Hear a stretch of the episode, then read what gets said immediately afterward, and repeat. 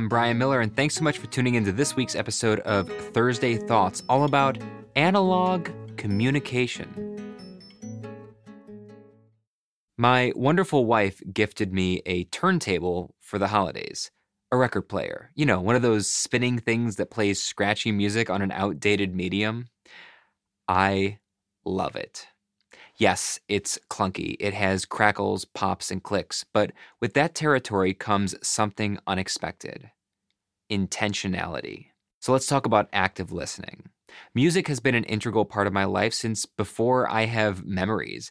I grew up listening to cassette tapes, then CDs, and after Napster killed the music industry, not music, just the industry, I went digital like everyone else.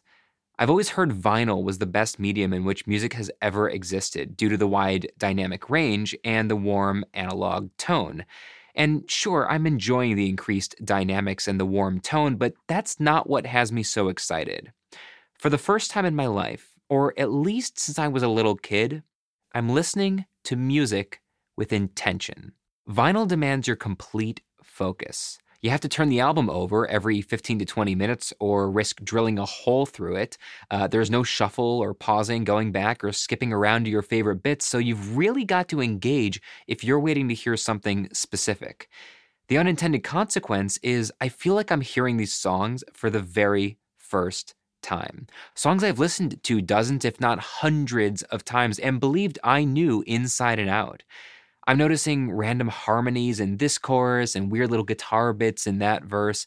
I find myself grooving to songs that were never my favorites. I can't skip them, so I may as well find something in them to enjoy. There was a time when if you wanted to talk to someone, you had to physically show up in person. I remember walking to my friend's house and knocking on their door to see if they wanted to play, having no idea if they were even home, let alone available. Colleagues had to make the journey to each other's offices or desks. Families had to stay close or make an effort to visit regularly just in order to stay connected.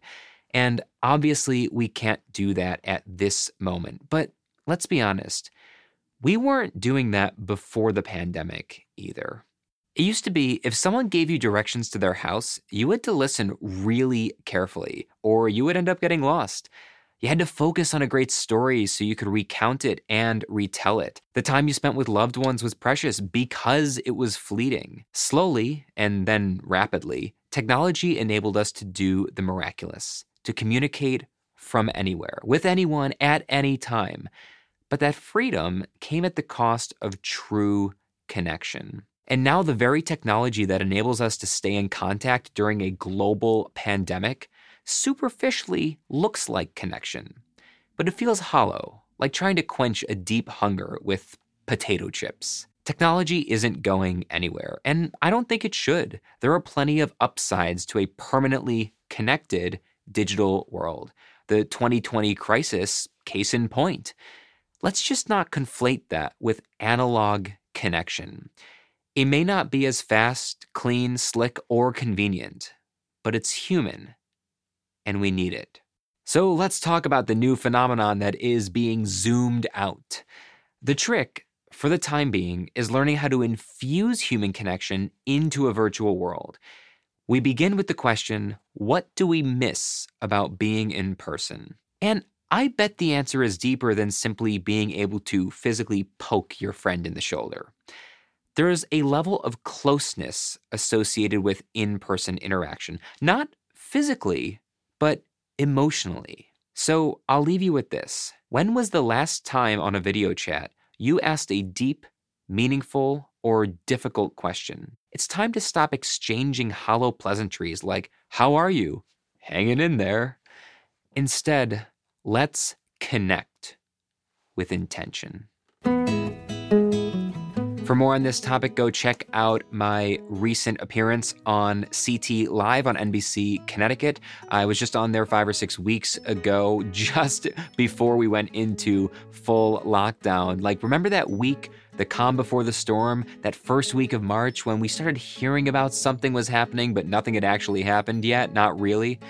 Well, during that week, I was on NBC Connecticut to discuss the loneliness epidemic and the increasing isolation that so many Americans in particular feel, but of course, folks all over the world. Well, that was apparently prescient. I've been called psychic ever since, because just days later, we ended up in this full-scale lockdown. Well, I caught back up with Taylor at NBC Connecticut last week on her Instagram live stream to do a follow-up about how things are going now that we are a month, actually almost 6 weeks into this whole thing. So you can go check that out at the link in the description. And having said that, my name is Brian Miller. Thanks so much for sticking with me. And always remember, our world is a shared experience.